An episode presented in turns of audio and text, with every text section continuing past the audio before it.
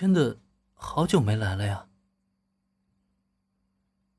如果这家店真能重新营业，随时欢迎毛利同学来光临啊！我请客。朝小兰微微一笑，林恩随后也打量起店内的情况。整体面积不是很大，也就大概四十平左右的一个小咖啡店，装修的有些老旧，算是中规中矩的传统型咖啡店。如果是重新经营的话，林恩会考虑将这里装修一下。不过，装修店面的首要条件就是有钱。考虑目前囊中羞涩，林恩暂时也只能将这个打算揣回心里。哎，看样子我倒是不用太麻烦了。简单看了看前厅的情况后，林恩又很快打开了工作区的房门。从这里进去就是更衣室、厨房、仓库，还有一个不算太大的起居室。更衣室、厨房还有仓库就不必说了，可就在这个起居室中，林恩却是在房间的书桌上发现了一份文件。文件的内容很简单，就是关于这家咖啡店的归属以及需要开店的各种手续，简直是一应俱全。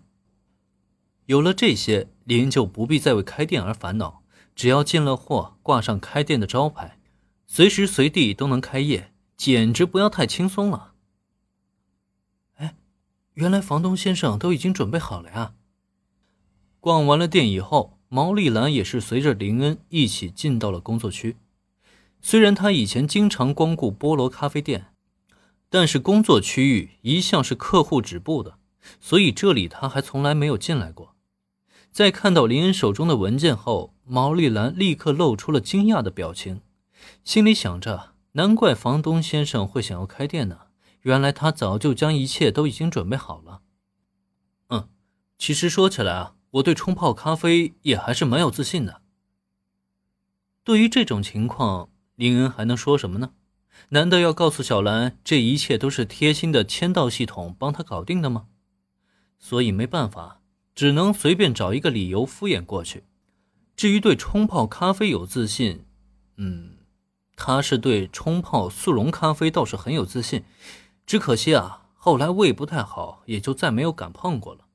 至于其他咖啡嘛，他充其量也就只能叫出几个名字，更多的相关知识他完全是一问三不知啊。啊，原来是这样，那我可就期待着房东先生的咖啡了。林恩的牛皮是吹出去了，可问题是小兰她不知道啊，还以为林恩真的很擅长冲泡咖啡，在这一刻。他不由得开始期待了起来。呃，以后有机会，我一定请毛利同学先尝尝。哦，对了，既然毛利同学的家庭状况比较紧张，而我这边呢，如果开店的话，只有一个人也肯定是忙不过来的。要不然，毛利同学在闲暇之余就来我这里打打工，或许这样可以缓解一下家庭的压力，也说不定啊。